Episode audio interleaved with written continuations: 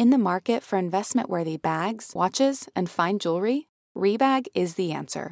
Rebag is a luxury resale platform where each piece is carefully inspected by experts to ensure quality and authenticity. Use Rebag to buy and sell finds from the world's top brands, including Louis Vuitton, Chanel, and Cartier. Head to Rebag.com to get 5% off your first purchase with code REBAGNEW. Shop today at Rebag.com. That's R E B A G.com. And use promo code REBAGNEW for 5% off your first purchase.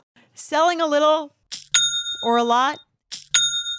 Shopify helps you do your thing however you cha-ching. Shopify is the global commerce platform that helps you sell at every stage of your business. What I love about Shopify is basically how no matter how big you want to grow, Shopify gives you everything you need to take control and take your business to the next level. I know we use Shopify here at Betches, and honestly, anyone with any kind of business could really benefit from Shopify. Whether you're selling scented soap or offering outdoor outfits, Shopify helps you sell everywhere, from their all in one e commerce platform to their in person POS system. Wherever and whatever you're selling, Shopify's got you covered. Shopify helps you turn browsers into buyers with the internet's best converting checkout, 15% better on average compared to other leading commerce platforms. And sell more with less effort thanks to Shopify Magic, your AI powered all star. Shopify powers 10% of all e commerce in the US. And Shopify is the global force behind Allbirds, Rothy's, and Brooklyn, and millions of other entrepreneurs of every size across 175 countries. Plus, Shopify's award winning 24 7 help is there to support your success every step of the way because businesses that grow, grow with Shopify.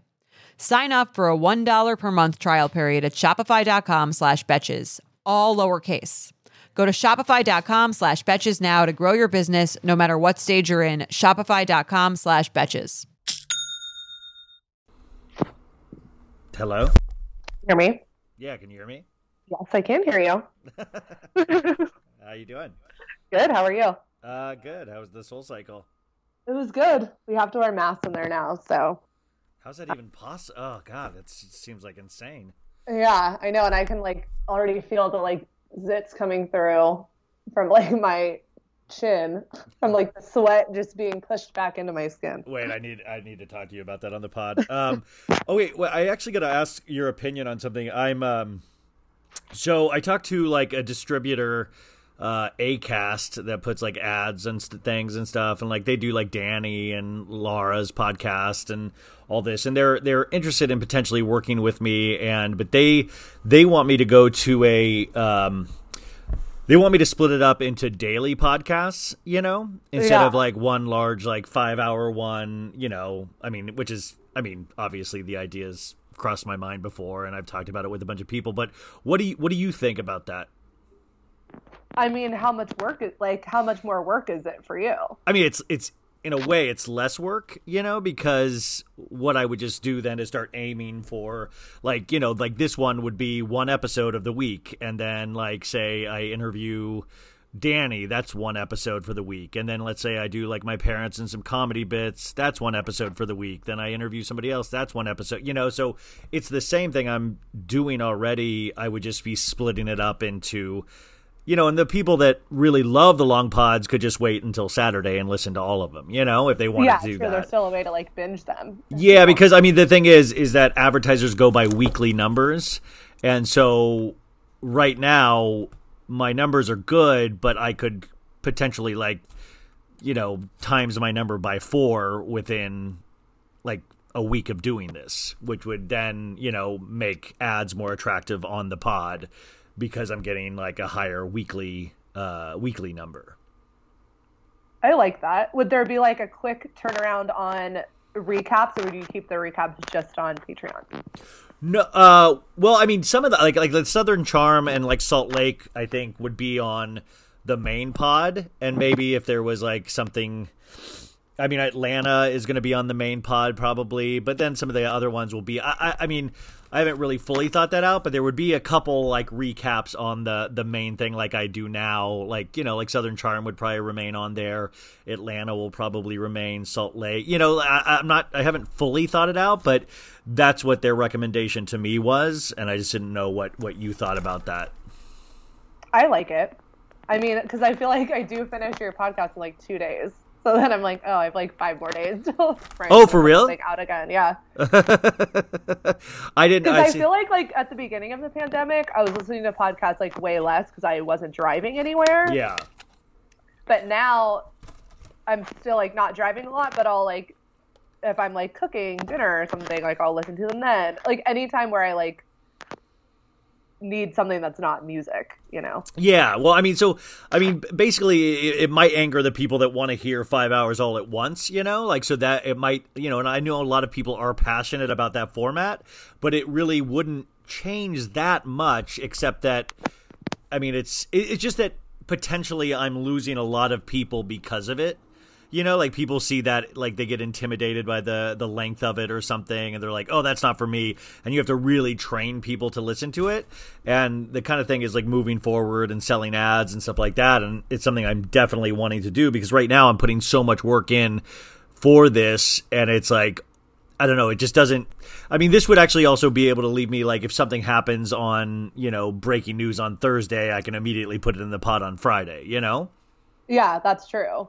It just Would that. it be intimidating for people that are like, oh, like the last episode I listened to was Tuesday. Like, do I need to catch up? No, in that in that Yeah, I I would. I, be, like, I- any- no, so in that sense, it would change even in the description of it. So the description would be like Southern Charm recap with Emily Clayton plus Max Eric and Demi Lovato. You know, like that kind of thing. So the title would tell you immediately what it is.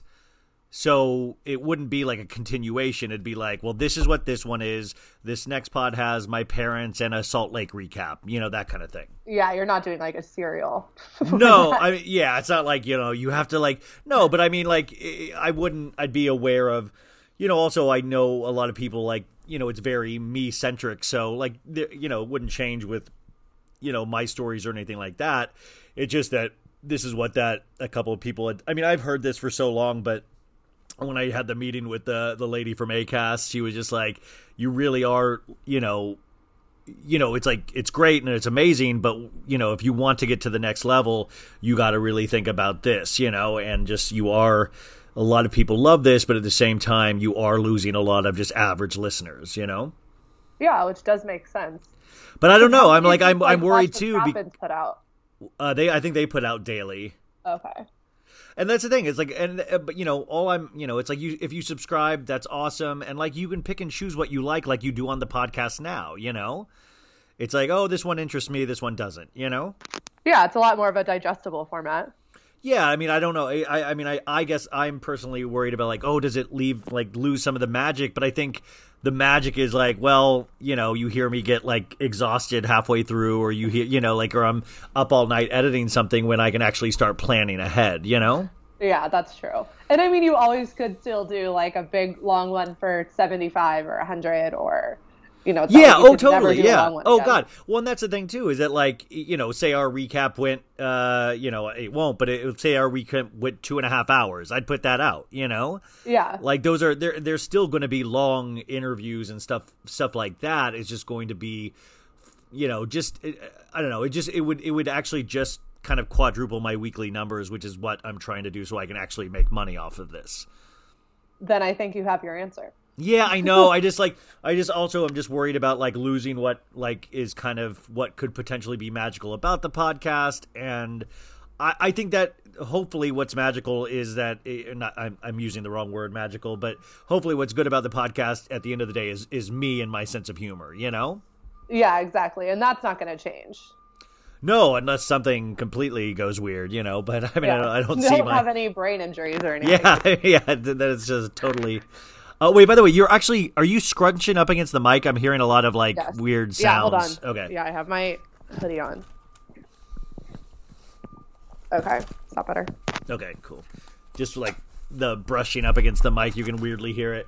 Um, uh, okay, well, I yeah, I, I mean, I haven't made a full decision yet, but it's like something that because I really am wanting to move forward, and you know, the selling people on the long form podcast is just it's just gets hard, you know. For sure. Do you think this would be like you would start beginning of next year, or would you start doing it like immediately? Well, I mean, she was saying do it sooner rather than later. I would love to start in January, but you know, part is like, well, maybe I should just start doing it, you know, in the next like like two weeks from now, you know, and and kind of just start before the new year, just to get that rolling and and. uh But I don't know. I haven't I haven't fully made up my mind about it. You know. Yeah, I feel like January is just an easy time to start, it will be here before we know it. Yeah, that is true. Yeah, and I just I just don't want to. Yeah, that is true. Yeah, so I'm. uh that's what's happening. So, I mean, I, I just wanted to get your opinion because I, I, think you listen, you know, here and there. So I, I just didn't know because I don't think it I really. It I really... listen to everything but my own voice. perfect. Okay, perfect. Um, oh my the God. recaps of the shows I'm not watching. So. Oh my God! Somebody went after the girl that I did the recap with Potomac on, and and was said they really didn't like her, and I was like, Jesus. Why? Uh, they said they didn't like her opinions on Candace, and like, but it was just like who calls somebody out? you know, like she's doing this for free. I just like it's so weird and for fun. I know. It's like I was just like, how do I delete this comment? I'm like, this is so rude. um, okay. Um, okay. So you watched this week, right? I did. Okay, and of course we'll talk about other stuff before we get into it. Okay. Okay. Okay. You ready? Yes. Okay. Five, four, three, two, one. You guys, welcome to an all new episode of So Bad It's Good with Ryan Bailey. Uh, we cover Southern Charm on this uh, on this episode. Uh, we do the re- weekly recaps on this fascinating series that is now delved delved into coronavirus mixed with a bunch of frat guys. And uh, even this week, we got to see a rolled up, uh, uh, I think like a dollar bill or a receipt that is usually you know allegedly known for sniffing cocaine with. So you know it's a good episode. Uh, but I have one of my really good friends. you might not know her if you if you subscribe to the Patreon. You definitely know her, but uh, she is one of my really good friends that I met uh, through the internet, which is the only way you make good friends nowadays. But uh, I am on a text uh, thread with her and our other friend Rebecca, and we we uh, we it's weird. You just have those text thread relationships now but i i really consider her a very close friend because she's amazing. So emily clayton welcome to the show Thanks for having me. Glad yeah. to be on the on the real podcast. Yeah, wait, did you you you worked your way up? That's uh I did. don't hey, don't blow this, Emily. Yeah, don't blow this. um Emily just said uh she went to Soul Cycle today and they wear the masks to be safe and they socially distance and so like you know h- how is that wearing a mask when you're working out that intensely? I'm already very sweaty all the time and it just really adds to it. And I think the thank God we're wearing these masks all the time because so no one can see all the acne that I'm getting from yeah this whole cycle in a mask. I have a beard that covers up my acne, so like I've, I mean, I suggest if this doesn't work for you, you can grow a beard as well after mask season, if it ever ends. I'm gonna try my best. Um, so today we actually got the Grammy nominations as well, and I needed to ask you about this because uh, you guys, Emily is in love. Emily's in love with the Weeknd. Um, the W E E K N D, not the actual weekend, which is Friday and Saturday. Um, he was snubbed at the Grammys, no nominations at all. I was shocked. I, I was just scrolling through because, like, are you familiar with the song "What's Poppin'" by Jack Harlow?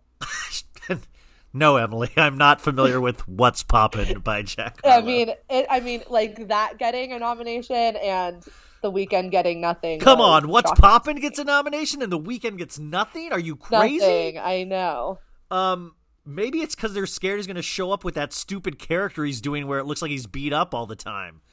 He's, uh, I think, playing this out like a little too long. Yeah, like it's like, okay, man, we get it. You want to be an artist like other people, but like half the people think you really got beat up. Like half the people don't even know you're doing a character, you know? Yeah, and it's not you know, he hasn't explained it well, but I think that's still kind of his uh, brand, if you will, these, you know, different genres that he goes into, but explain more about his different genres, Emily. well, I what... feel like every single album does have a little bit of a different sound to it. I always think it's like Nine Inch Nails mixed with Motown. Like it's like weird. It's like kind of like R and B fun, but then there's like a metal element to it. It's like industrial in a way. Yeah, definitely, and it has. I mean, his earlier stuff was pr- pretty dark sounding. You know. Yeah. Uh, I saw this tweet, and I'll have to find it, but it was like the Weeknd the Weeknd makes uh, spooky strip club music. I mean, yes.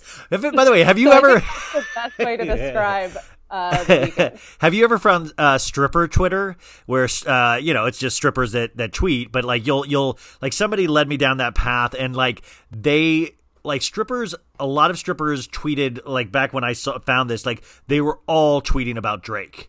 Like Drake was the best music to strip to at a strip club. And I feel like the Weeknd's in there too now, right? Yeah, I would think so. Definitely pretty melodic. I'm on a stripper TikTok, so I do see some of the content that way.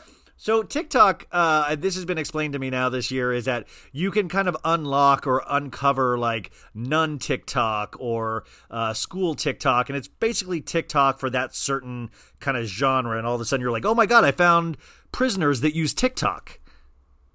Yeah, because I'm sure there'll be lawsuits about it later, but this al- this TikTok algorithm like pretty much knows everything about you.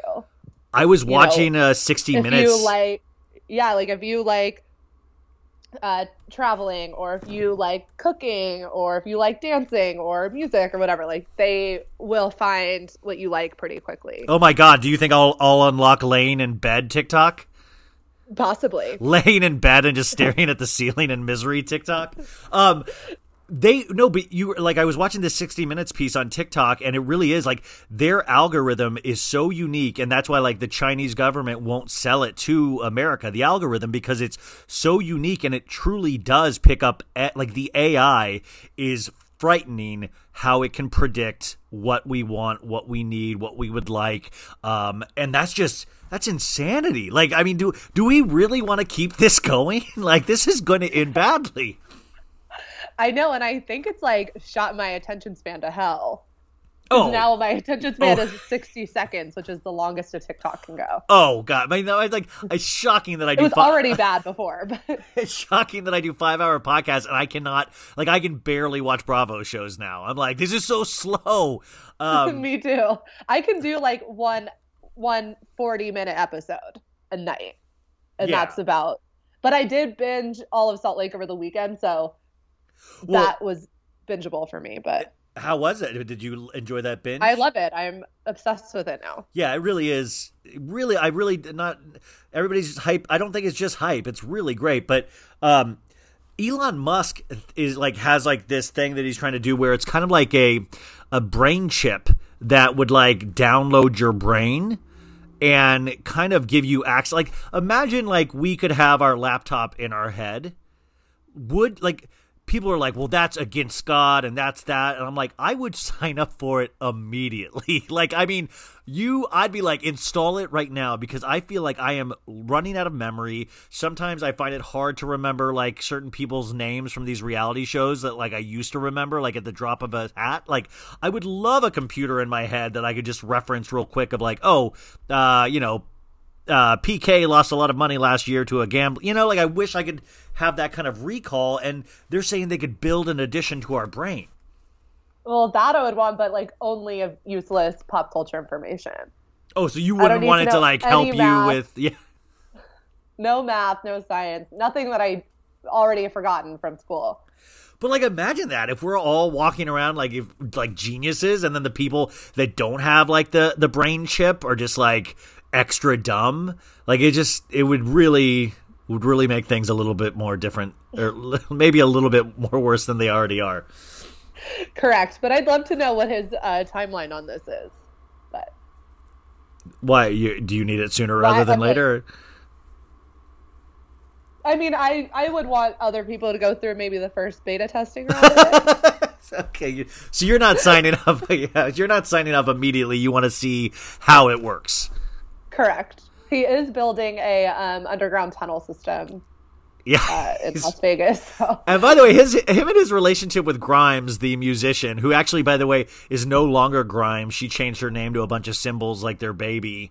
And Are they together still? yeah, they're supposedly together, but like you're like, Well, obviously, and some people just like to rub their weirdness in in your face, and I like Grimes's music, I do, but like sometimes it's like we get it, you're the weird one, like so weird, it's so impressive how weird you are, and at this certain like at a certain time you're like nobody's inviting you over to Thanksgiving dinner, you know, like nobody wants you there because you know you're gonna be like you're like, oh, Grimes is here being weird, she's you know throwing bread at the ceiling, like you know she just probably do weird shit. For sure. And she'd be the one that like has to be like, well, I'm a vegan, dairy free. Oh yes, like, like and you and gluten free, and you didn't accommodate me. Yeah, or like, like, that would be she would be that Thanksgiving guest. Or like I only eat knowledge, you know. Yeah. And um, you'd be like, "Can you pass the the stuffing?"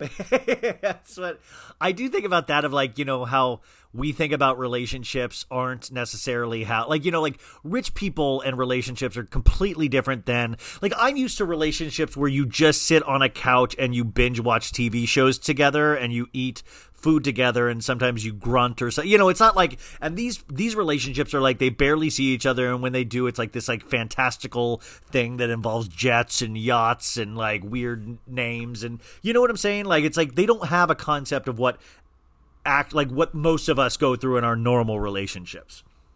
Correct. I mean, they're definitely like a Kim and Kanye to me in that sense of like, it's obvious they don't spend a lot of time together. Yeah. And like they just, and well, with Kim and Kanye, the amount of the, the gifts, like, you know, the one upping on the gifts, it's like, so fucking like what do you need at this like, point? like, like gifts freak me out sometimes. So. Wait, what do you mean?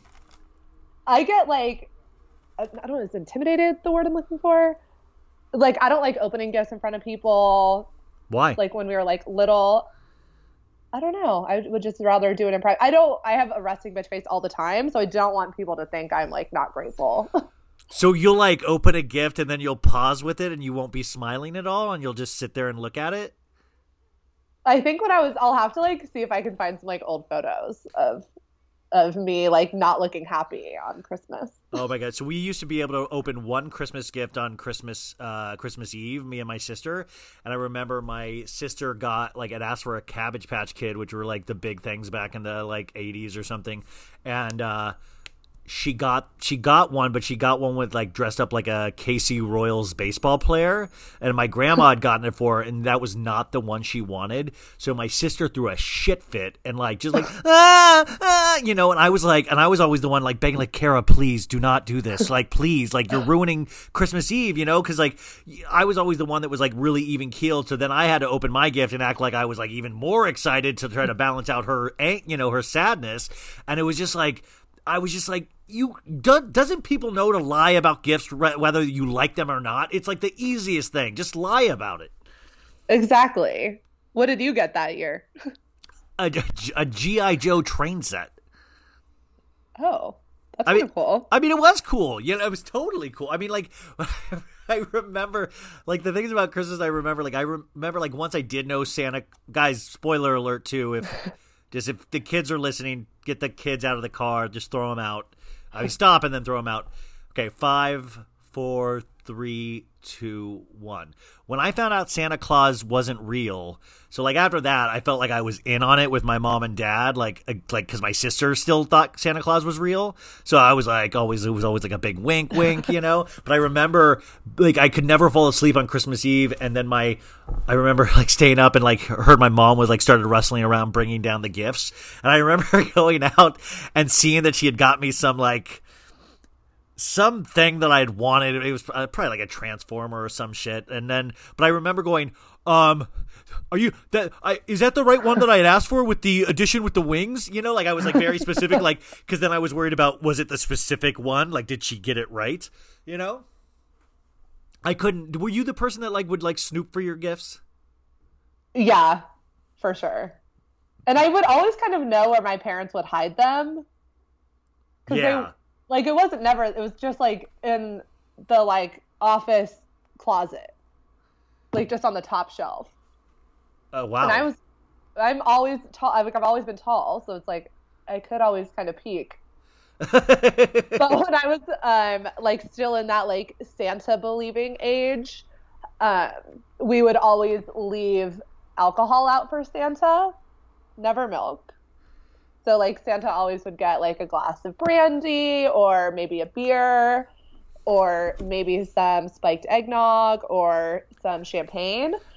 So we'd never left milk out for Santa. And then all my friends were like, oh, we always leave milk out. I'm like, oh, okay, that's like when it clicked for me. I'm like, okay, maybe my parents are Santa. Yeah, They don't drink milk, but they'll drink the brandy. That's so weird. Like I feel like that's like that's kind of like a they kind of screwed themselves. Like they shouldn't have done that. Like it's like if I left out like you know if I left like out like Bravo TV on like Santa loves Bravo TV, my kids that I don't have would be like, I wonder if it's Dad that's Santa. You know, like yeah, exactly. Because Um, everybody else's parents say Santa loves ESPN or Santa loves the Peanuts Christmas special. Santa, poor Santa, like it just ends up having the worst taste ever because of our personal tastes. Um, well, you saw Dr. Fauci had to come out and say Santa is not spreading the coronavirus this Christmas. I love I love that there's going to be a mass debate over Santa. Santa, you feel free not to wear a mask. Freedom, Santa. Um exactly. I got busted one time cuz I was a big snooper of gifts and I found I found a gift. I didn't even ask for this, but I found one of those multicolored pins, you know, where it was like 30 pins in one pin and you could like push it down and get like pink or push it down and get blue, that kind of thing, you know? Yeah. And then I saw it. And then in a conversation with my mom, I go, Mom, do you know what I want? I want a huge multicolored pin. Because I thought it would make her feel good that she got it right. And she's like, Damn you, I know you looked. I know you looked. Like, and she like totally, but I, I just blew it. I went too specific. you tried though. Yeah, I tried because I was like, I want to make her feel good about this purchase that I didn't ask for, you know? I know because we would, I would always get like the stockings. It was always like practical stuff. That was what my family always did. So if it was like uh, socks or you know school supplies, that's where it went. Oh yeah, like I still like I to this day I probably will get uh underwear and socks.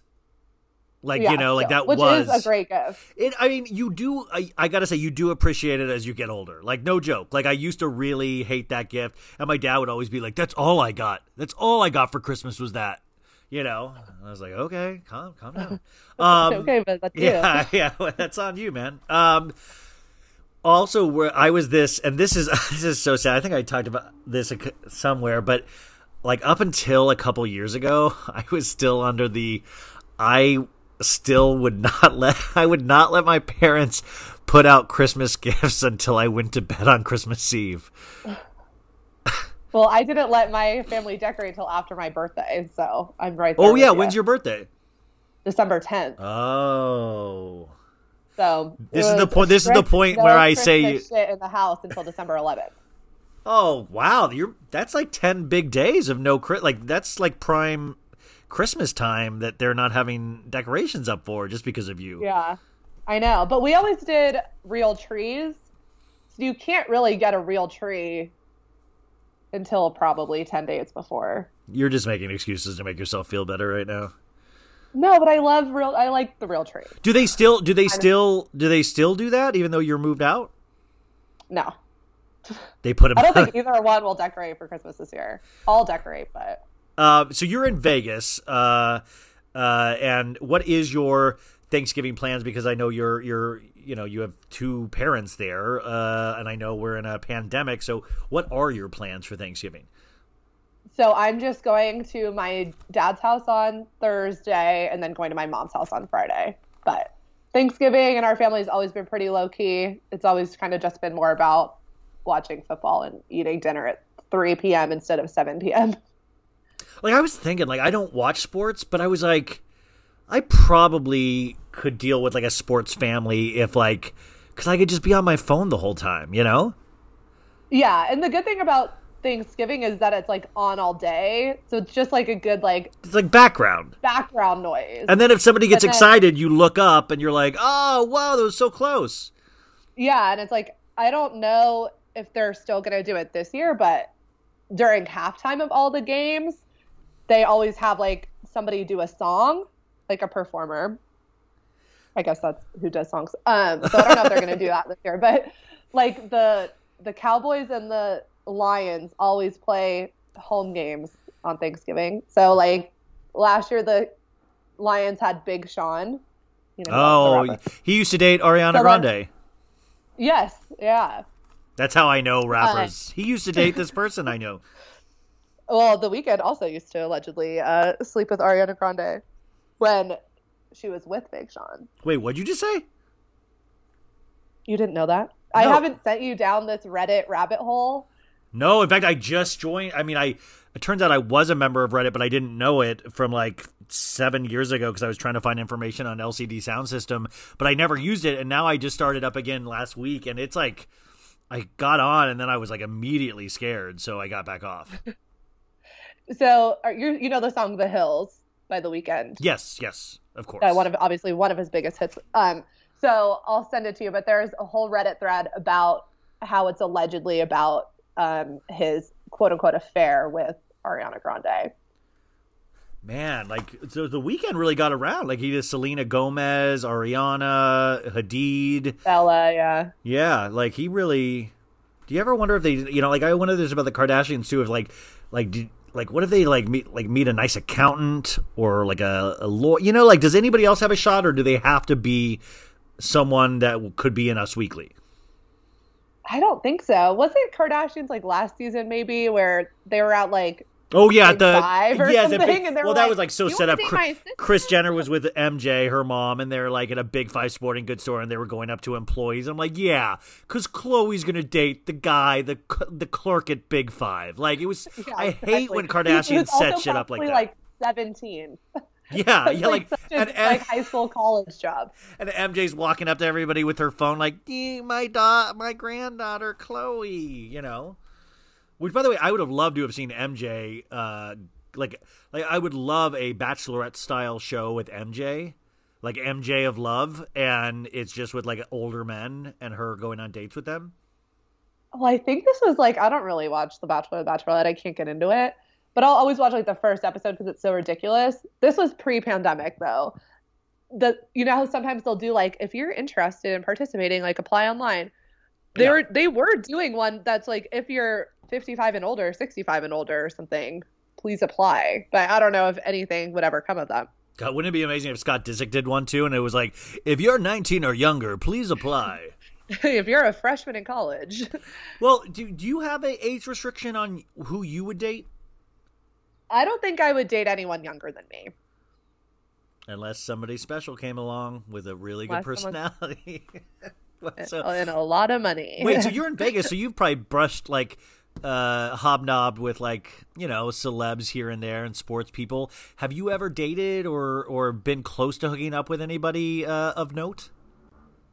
no, unfortunately. Nothing, I mean, nothing even close. Like, nothing like I was on stage and he, you know, the Weeknd locked eyes with me and and you know, I just knew. I've definitely been to like my fair amount of after parties with various DJs and Oh yeah, DJs too. DJs. D list celebrities. Yeah. um, but never, never close to like sealing the deal. But I don't think I don't think I could. I'm not a one night stand kind of gal. I no, I love that about you, Emily. I, I know. I think that's amazing, and I didn't mean to suggest you even were, but like you know, I just know I, I didn't mean you. Like, uh, anyways, what's the worst pickup line you've ever gotten? Line I've ever gotten. Uh, literally any time. The hard part about Vegas is obviously like people don't think people live here. Yeah, So it's usually like, where are you from? like that kind of stuff. um, I live here. Or like if you, depending on how crazy you want to get, if you can get all your girlfriends involved that you're going out with, and you can fake some wild story about where you're from or where you, what you guys are doing in Vegas, that's a fun thing to do once the pandemic's over.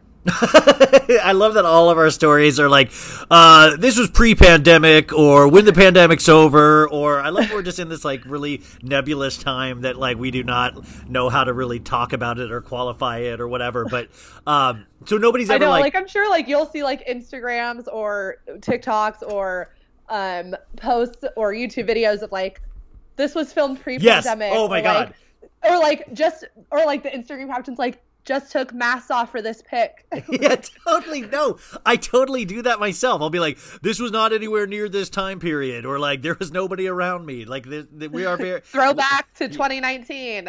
or like I, I posted something about Ben Affleck today, or saying you can survive the holidays, you know, with your family, and then people were like, "Well, with without you mean?" And I'm like, "Yeah, it works either way. Like, you know, I'm hanging with my family, and there's are two people, you know, so it's going to be three of us, you know."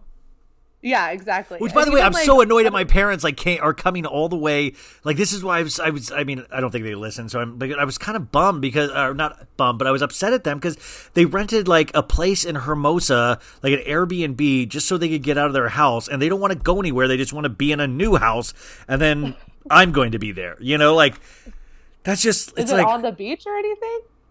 what's that? Is it on the beach? No, it's not even on the beach. Like it's not even like I mean they were just like, "No, nah, it's affordable." And I'm like, "Why?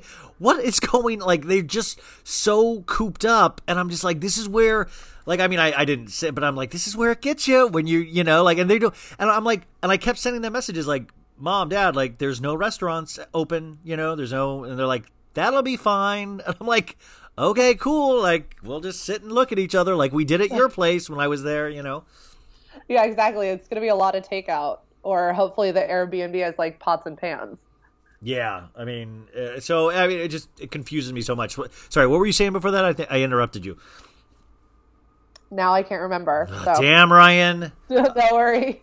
Somebody left me a review. That Some, attention span is just.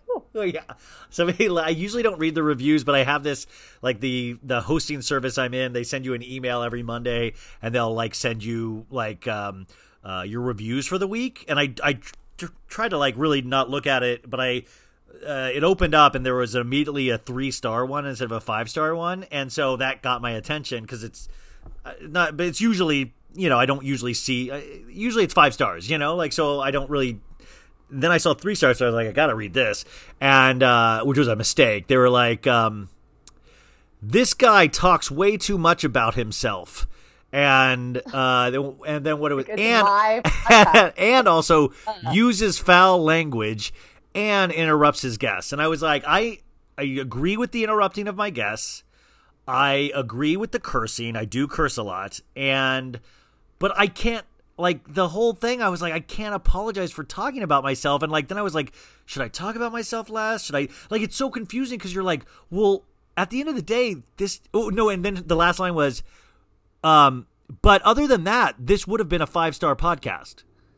And I'm like, wait, what? I'm so confused. It's like, wait, so I should, I definitely need to work on not interrupting people. That's a great note. I could dial back the cursing a little bit, but I don't know if that's genuine. And, um, and but I don't know if I can just stop talking about myself. No, you know what I'm saying? Like it was just like what a weird. Like I just overall I'm like, well, isn't this review mainly to the person who wrote it, like showing you that like you should listen to something else? Yeah, exactly. Like yeah, And again, it's your podcast, so Well, yeah, but then- to talk about but then, but then I was like, God damn, Ryan, talking about yourself again. How dare Okay. you? You know? I know maybe you shouldn't have so many good, interesting stories. You should have lived a more boring life for this moment later on. Yeah. Well, that's going to be the next one. Like these are boring stories about your life. You know? Um. Sorry. So I. Sorry, that was a quick detour, guys. A forty-minute detour where Emily's like, "Well, are we going to talk about Southern Charm?" um.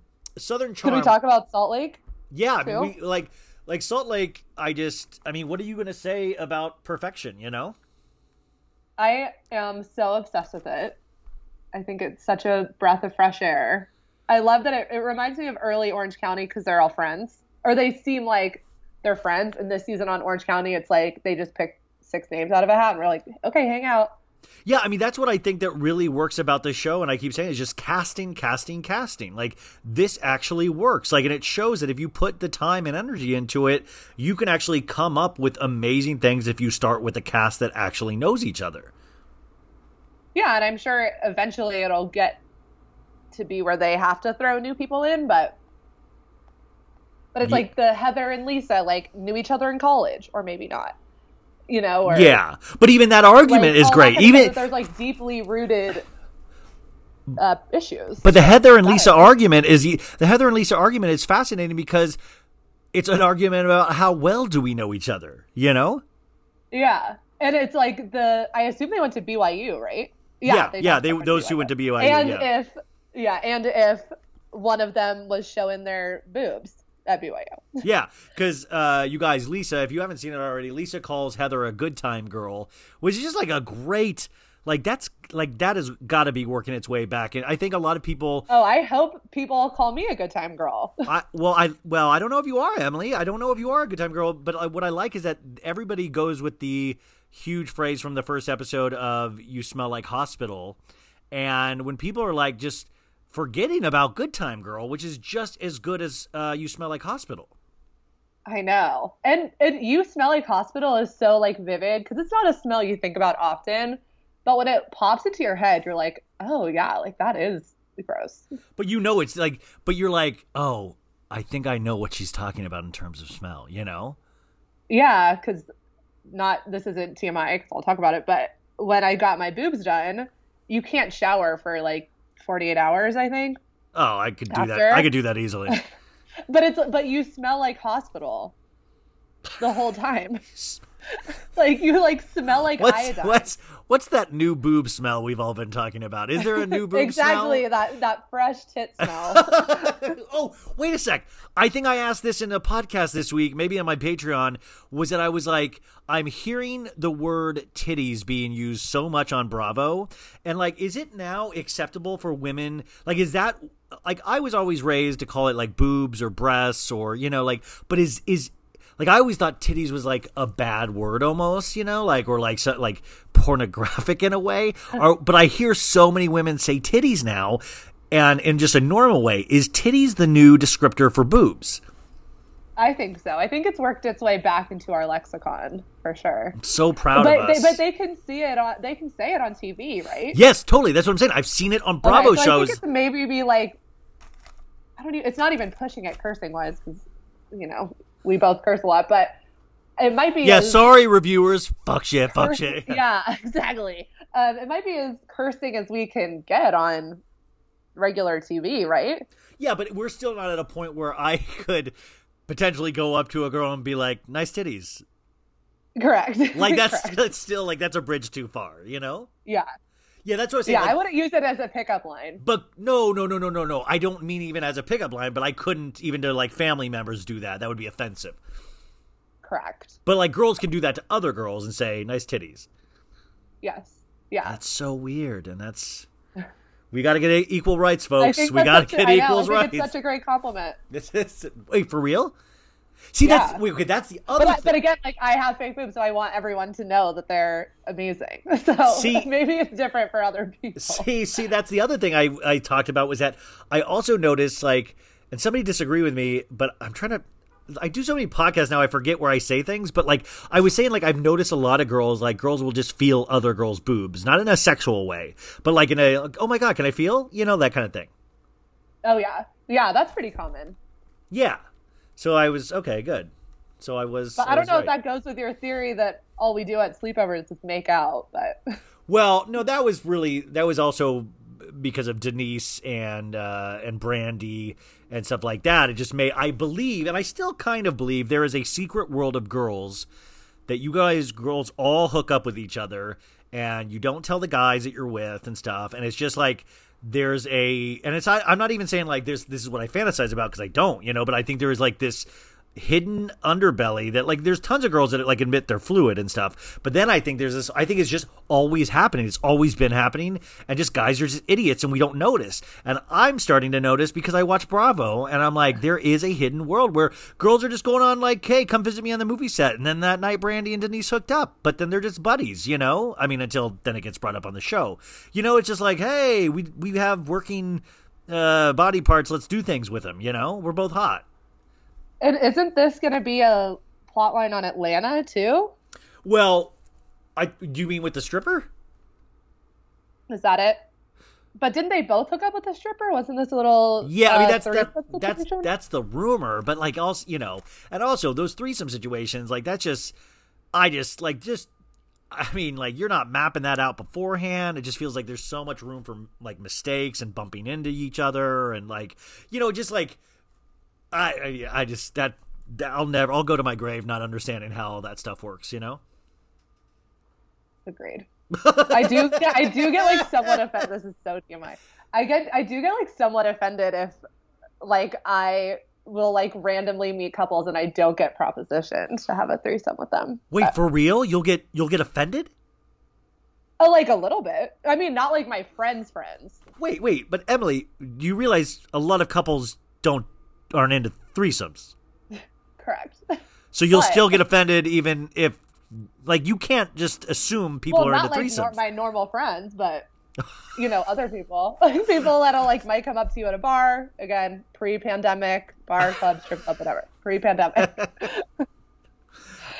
Well, like these, like I was married, and like we were never a couple that were like I was never Ashley and Michael Darby going at like EDM concerts. Like, I like it wasn't even like in like it wasn't like it just. I mean, which then like makes me insecure because now I feel boring. You know? Yeah, but I mean, it's like again, it's definitely the minority. But the fact that these couples on Bravo are so okay with being open about it, the Darbys, uh, Braunwyn and her husband, like, I can't imagine like putting that out into the world, especially when you have like kids. Well, that's what I feel with the last thing, the last thing I ever want to hear about is my parents participating in in actions like that. exactly. Oh wait, people don't like when I do that. Um, so um, uh, and also Whitney from Salt Lake. I think we're about to find out that she is a swinger because she kept bringing that up in the last episode because of Lisa Barlow. Yeah, and I'm confused of like how we're getting to that point. Like we have n- had no hints, and obviously it's only been three episodes. We've had like zero hints about them potentially being uh, swingers. Wait a sec. You don't think we've had it like, and I don't mean to be. I'm not being trying to be offensive or judgy because I do not care if you're into swinging. I do not care. Um, is they have a stripper pole in their house. She's always on the stripper pole. The daughter's even like, "Ah, mommy, it's you know, you. I don't even know what's going on." And you have somebody that is married to somebody 18 years older than them. She looks like a very beautiful porn star in a way. You know, like I, I, I think there's a lot of like, pretty porn star look. there's a lot I, of I, elements. I need to know more about their relationship though, and because we, I feel like we breezed over the. Um, I worked for him. We were both married to other people. Yeah. Then I got pregnant. Then we got married. I'm like, what about the divorces? and The she and she wore her prom dress to her wedding. Yeah, that was dark. Well, but what I love about that though is you're right.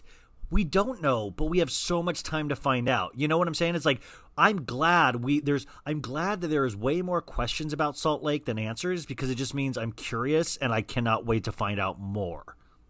Yeah, like we we I know we were talking over text, but like, how does Jen Shah have all this money? Yes, I talked about this on a, a podcast, somebody else's podcast, where uh, you said like the he's an assistant coach, and I think his estimated salary was like four hundred and seventy five thousand dollars. Yeah, I mean, you could look it up. He's a state employee, so there's records of it. If you work for Yeah, government you, entity You, Emily, in- you don't have to defend. You, wait, you don't have to defend yourself. I'm happy you looked Yeah, it up. You're like you're like, you can look it up. He's he's a government Guys, employee. I have a, we have a lot of time on our hands these days. no, it's just that if you're like, then how did the Shah Squad get paid? Because four hundred seventy five thousand dollars is a lot of money, but they have two kids. They have a the, a nice ski chalet. They're you know and she is that dresses. their main? Because so she keeps talking about how this is the chalet. Is that their like normal house? But we're Yeah. just calling it a chalet. I think it's their normal house, and she's just trying to be Okay. cute about it. Um, but also, like, she's throwing extravagant parties for her friends. She's always dressed to the nines. Like, where's the other source of income? Correct. And I mean, maybe they have family money. You know, That's what I hope it is. You know, Howard Hughes is. You know, they have some relation to Howard Hughes. No, no, that's Heather that has the Howard Hughes relationship. And weren't they also? Didn't she? Oh, she was the one that was Mormon royalty, right? Yeah, yeah, yeah. Because of yeah. Well, there there's so many Mormon royalties. I figure. I mean, like I don't know. That's why I think this show really works because the backdrop of the Mormon religion really gives it a really insane foundation. So it like it can go to all of these crazy places and it can keep coming back with this kind of Mormon like or religious backdrop, which I think the other Housewives shows doesn't have. So I feel like it's like a huge plus. Yeah, and it's gonna obviously keep getting brought up because of the Mormon Mormon 2.0 or being excommunicated or whatever all the different reasons none of them are practicing anymore. Yeah, totally. Um, We do need to get Vida tequila though.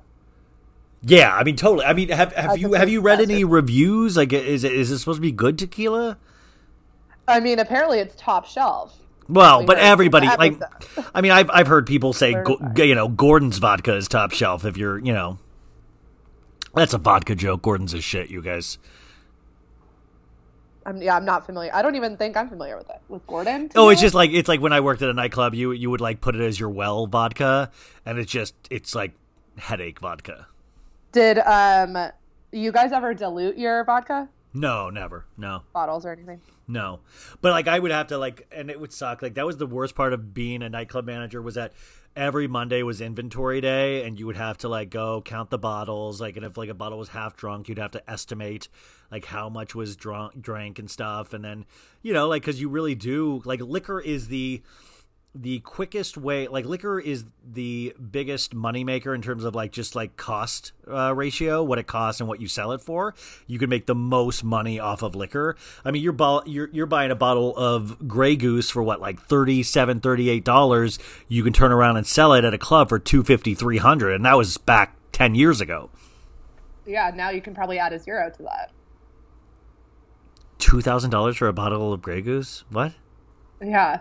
No where's that at yeah. Well, in- Vegas, Miami, probably just Vegas and Miami, maybe New York. yeah like bottle service life is is fun but it's also kind of you know it's it's it's it's annoying too i mean like are you still but you're still in probably if we weren't in a pandemic bottle service is like probably a big thing for you right Yeah, definitely. And I mean, I don't like the people that like need to put it on their Instagram stories. I think if that dies with the pandemic, that would be amazing. if we didn't have to see any more sparklers and, you know, bottles of Dom being shaken around, I think that would be the best thing to come out of this. yeah no well hey hopefully hey if we can just have that one thing come out of this pandemic we're ahead as a nation Exactly. We're better off.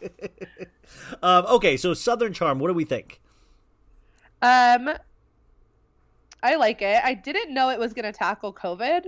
you did So I was actually a little. I did not. Not until the the preview came out. yeah Because I thought because I thought for a while it was going to be dead, and they were just going to kind of let it transition out because of all the Thomas drama. Yeah. No, no, they well they did wait so long to film, so I think once they did, they were like caught in like, oh crap, we're in a pandemic now. We have to kind of try to figure our way around this. Yeah, exactly. And it seemed definitely kind of rushed, and especially with this Cameran not being on it, which seemed like a last minute decision. Which I, I she was my favorite, so I, I think there she's the missing piece. I think this season. So this episode is episode number four. It's called "Single and Ready to Pringle."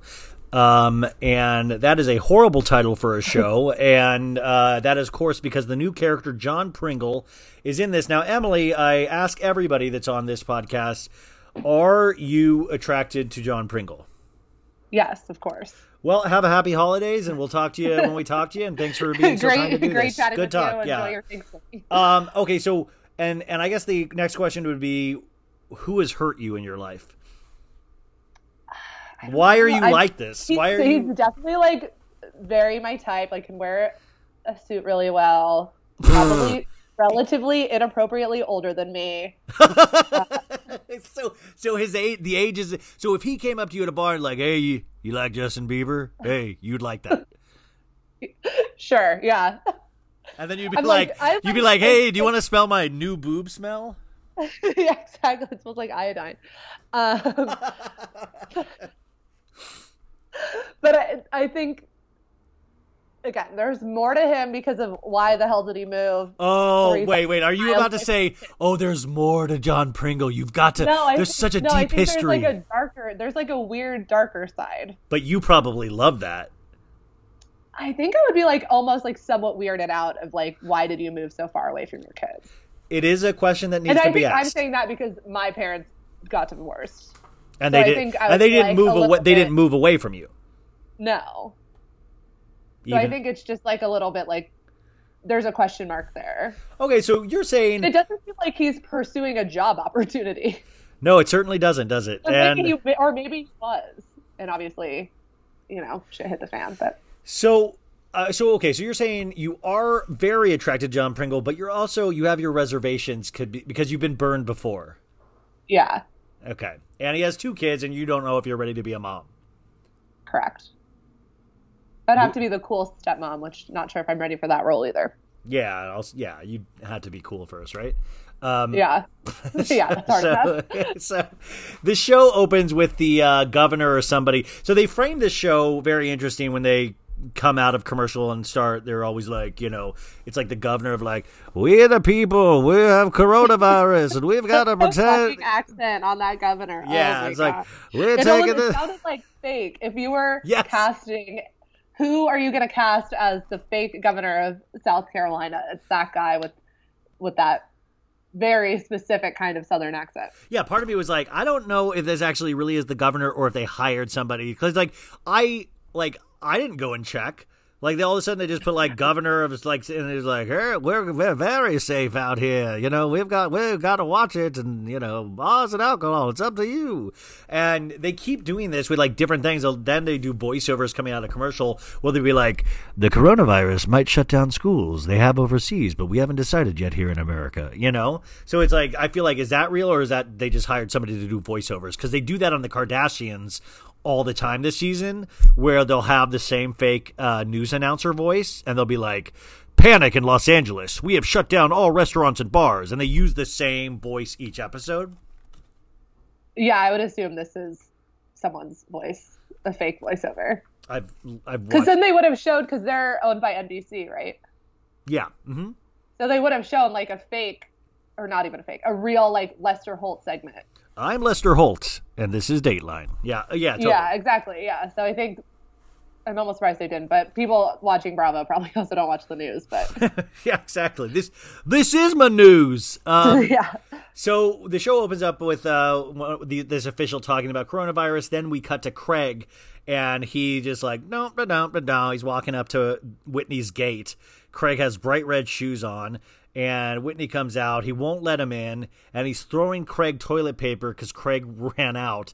But he's like, I stocked up on alcohol, but no food. Do you want to come play video games? And Whitney's like, No, I don't want to be anywhere near you. All right, whatever. And like, if guys, if you don't watch Southern Charm, and I just explained this scene to you, you'd be like, Oh, that's cute. Like a 13 year old boy came to this house to get toilet paper. And you're like, No, this is Craig. He's like 36 or something. And he's stocking up. He, he's out of toilet paper, but he has plenty of alcohol. this is a man that has a law degree.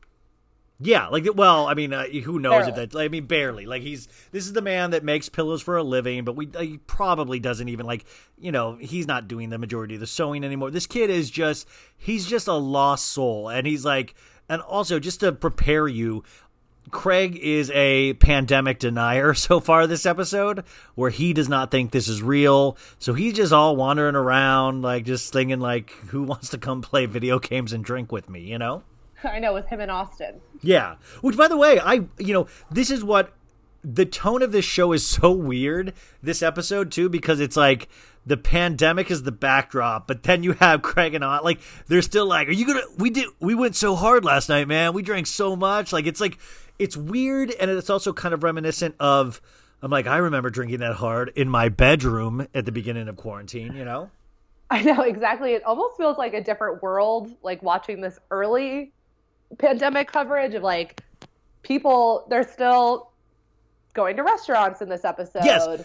Yeah. like it feels like March, you know, whatever this was, first second week of March, still feels like a complete lifetime ago. Yeah, I mean, I'm like, but I remember the beginning of the pandemic for me. Like, I remember taking it really seriously, and this, these they're out. Like, Craig at one point in the episode says, "Oh, Whitney, if you're not going to have your boys' night, I think I'm going to throw my housewarming party." You know, and I'm like, yeah, like as the makeup for not having the party at Patricia's, who is in theory high risk. Yeah, totally. Yeah, exactly. Um, sorry, I'm not. I shouldn't laugh, but also, it would like one of these like one of these numbnuts is going to actually pass away, and it's gonna like that's what's gonna make everybody like like. Could you imagine? Like, wouldn't you feel horrible if Michael the butler passed away from Corona? You know, because Gre- Craig like you know like high fived him or something. yeah, at the dinner party.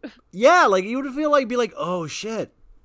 So, anyways, this scene happens, and then we go one week earlier. So it's like a little framing device they use, and it's like the you know normal Bravo, like everybody we we pop in on every character. Austin's putting in contacts, and he puts in contacts, and he goes, "There you are." I'm like, damn, Austin, Austin's in love with. Austin's really feeling himself this year, you know. I know. I feel like he's had like a little bit of like a glow up, not in like a looks wise, but he seems more confident. Definitely, and he feels like, or he's it, coming into himself. Because remember when he was just like baby Shep?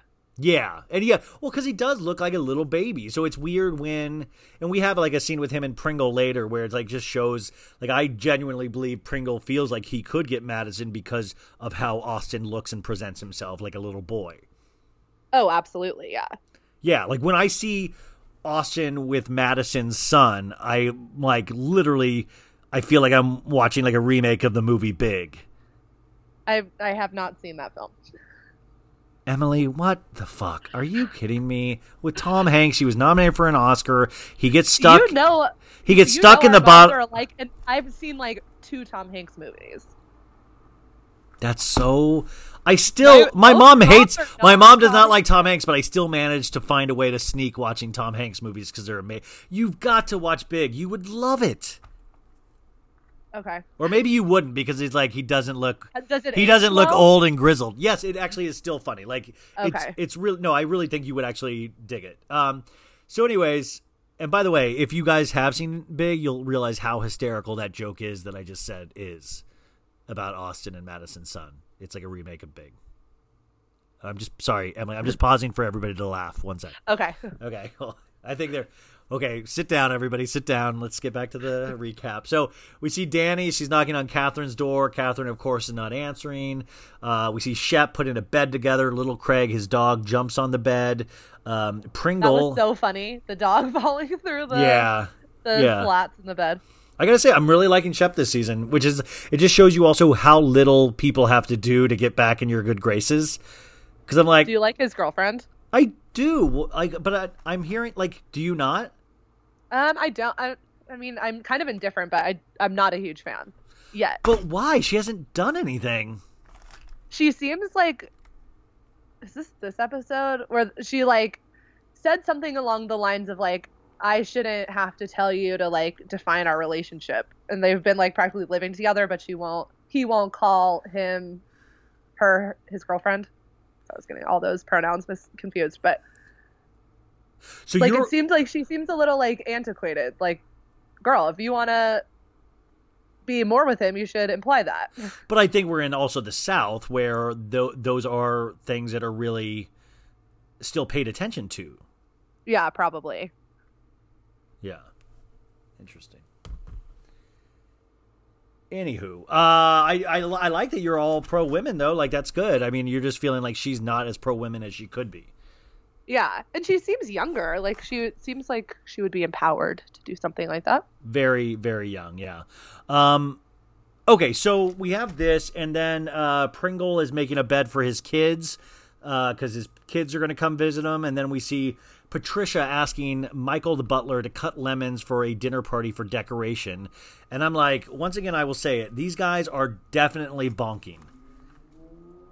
I would Bo- love that. They're definitely boning. It's like it is the bone zone with these guys. The amount of built up tension with the, these people are just if they're not boning, they better have did it during the pandemic because to me every scene with them is so sexually charged. and maybe I'm just reading into it too much, but I just if you look at it through that filter, it's a very erotic scene. I, I do you think there's do you think there's fanfic out there of them? I uh, well, I mean, you'll be happy to know I'm I'm finishing some. Yes. Okay, perfect. I was Yeah, gonna say we yeah. can do a uh, a Oh, reading. Oh, my god, that would be amazing. Like you know, like Patricia and Michael fanfic. yeah, like if like oh oh oh Michael, could you could you pick up that lemon I dropped? And then Michael, you know, bends over to get it, and she's like, oh Michael. You've been working out, you know, and he's like, "Oh, thank you, ma'am. You noticed." Like, and then she's like, "You've got a little cushion for the put." No, sorry, it's going weird. I'm sorry. I got to think it. I got to think it out. But she would definitely make him make her a uh like a julep or a little cocktail after. Yeah, or like, ooh, this julep. Well, yeah, th- this julep's really hitting the spot after you hit my spot, Michael. I, I, I've, I've accepted. Yeah, we've thought about it. I've accepted. I'm going to hell. You know. Oh, Michael, I'm, I'm late this month.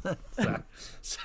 So- Whitney needs a sibling. yeah, no, like, or we find out that he is Whitney's dad, you know, and like in the final scene of Southern Charm, he's like, you know, Whitney's like, Michael, could you uh, bring my, um, you know, bring my bags to the car? And he's like, call me dad, Whitney, you know, and like that'd be a great ending.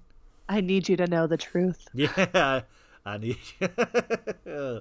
I sometimes think the fan fiction we think of could possibly be better than the actual show. Which actually, wouldn't that be a great idea for a podcast? Is just fan fiction of these, like, like we put together an episode of what should happen. You know, Yeah, I think about that often. like How if I would write it better than yeah, than like if like Craig gets busted by the DEA in Charleston for like a pound of blow on him, you know, and he was like, I don't know, I just, I just, I was holding it for somebody. Oh, he's definitely like the Paris Hilton. Like I was holding it for my friend. Yeah, you don't know. It's not. You guys don't get it. You don't understand. Um, Like you're sorry you're not cool. so new scene. Uh, you know, Leva is where Danni is on the curb waiting for Kathryn. Leva, remember, she's like a business lady, business owner. She's like, where is she? Come on, Leva arranged childcare to be here. And I, I always find it funny because you can tell Leva's a little ticked, and you're like, this is what happens when you sign up for a show with Kathryn. You know, you're gonna deal with shit like this. I know, and I'm not loving Kathryn this season. No, I really passionately disliking Kathryn this season. Um, Leva is getting tons of work cancellations for her restaurants due to the coronavirus. And then finally, Kathryn shows up, and Leva's like, "Glad you showed up, Hoochie." Which is like another like, do girls call themselves Hoochies and sluts and stuff like that? Is that like the thing? Because I noticed with these shows. Yeah, I would say like slut more than hoochie. But like, so you, it's appropriate to be like, "What's up, slut? Those titties look good." Yeah, I mean, obviously girl to girl, but not. But no uh, guy to guy, no guy's like, dude, the package is looking tight, you know? Dude, I can see I can I see feel like like Craig and um, Pringle would probably say that actually yeah, yeah. Hey, the imprint of your shaft is looking cool, you know? Yeah, exactly. Those those gray sweats, man. They're looking good. hey, I can see the tip of your wiener. Yeah. um, okay, so Kathryn's in her condo uh, now that she was like having renovated because she found out Thomas last episode was having another baby with another lady, and he finally confirmed it. Uh, Kathryn in her talking head. this baby's been born, right? Yeah, totally. Um, and he's like says he's like madly in love with it's it's Thomas bullshit, not even worth talking about. Did I go down the rabbit hole No. of his Instagram?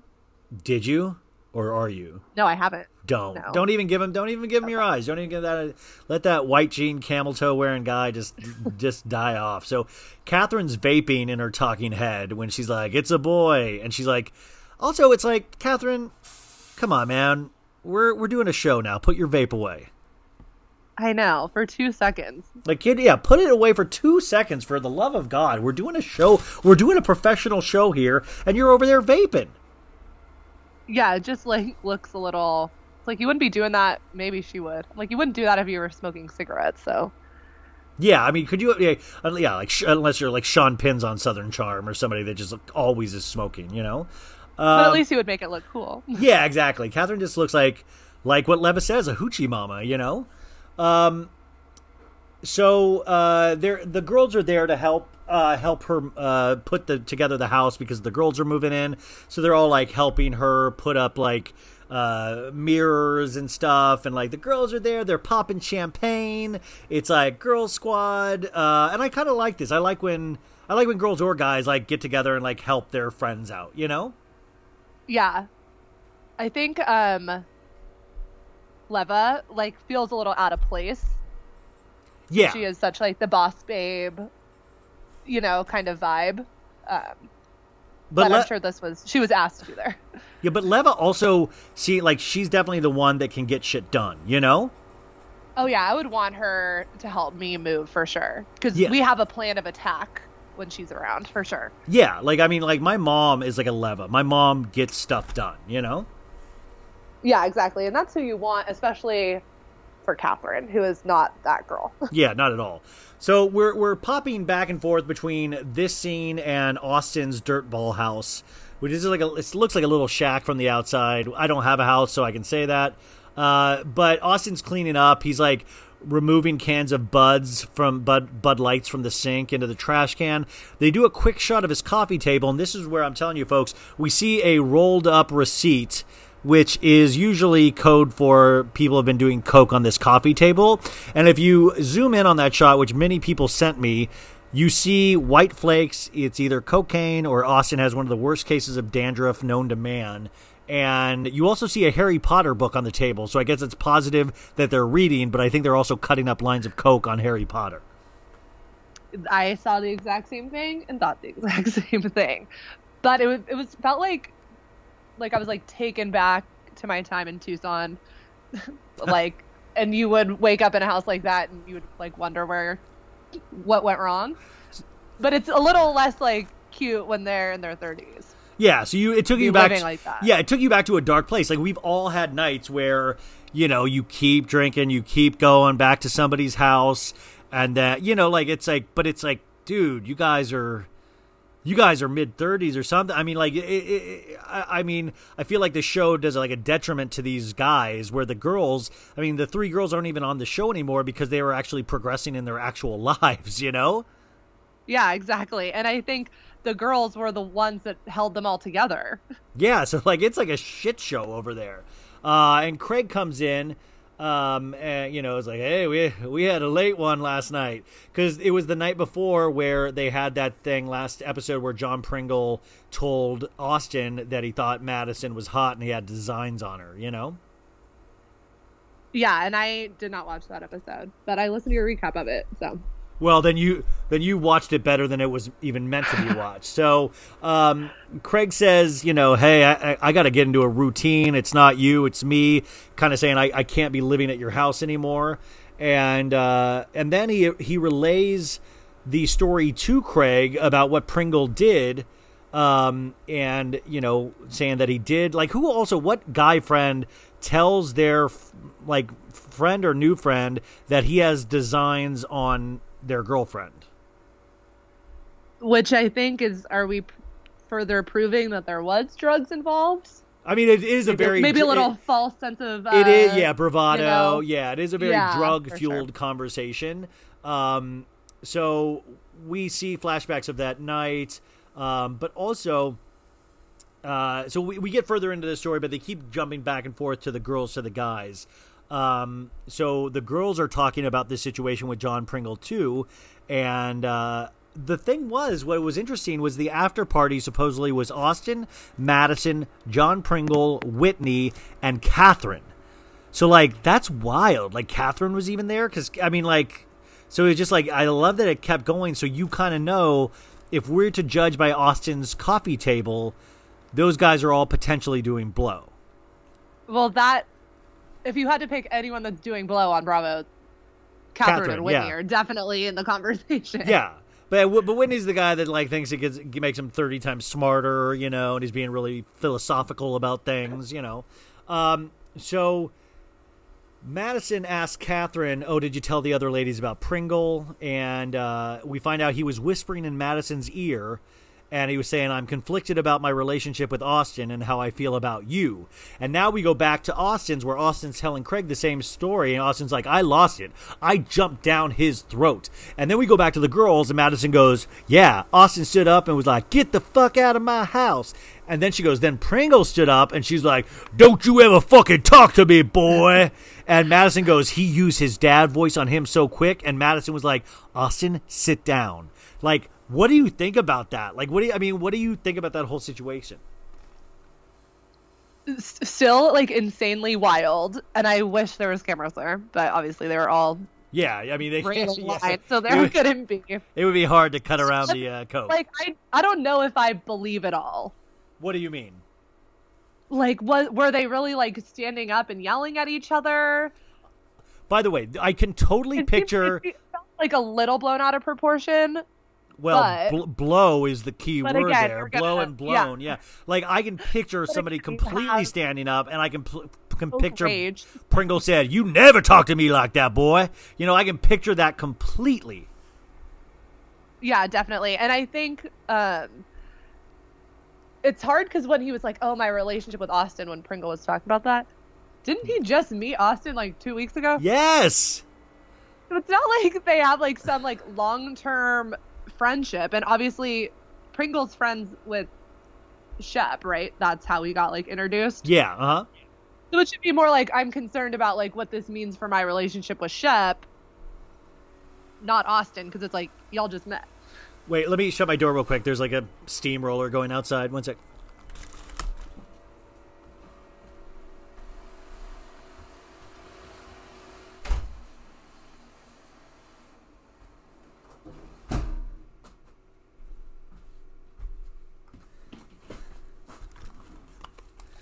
Sorry.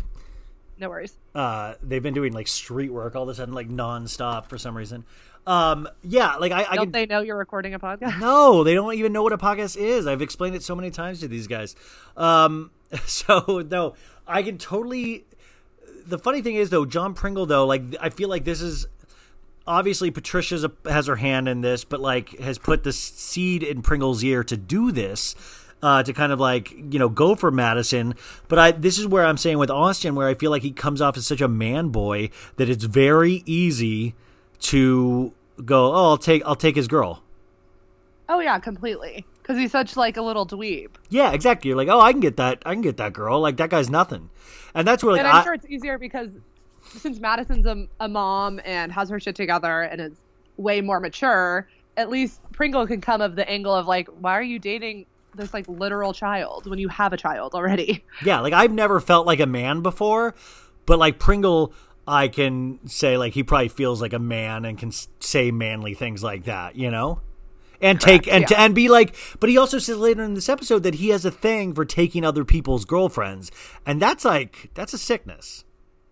Yeah, that's a little weird. Yeah. Maybe that's why he's not married and moved 3,000 miles away from his kid.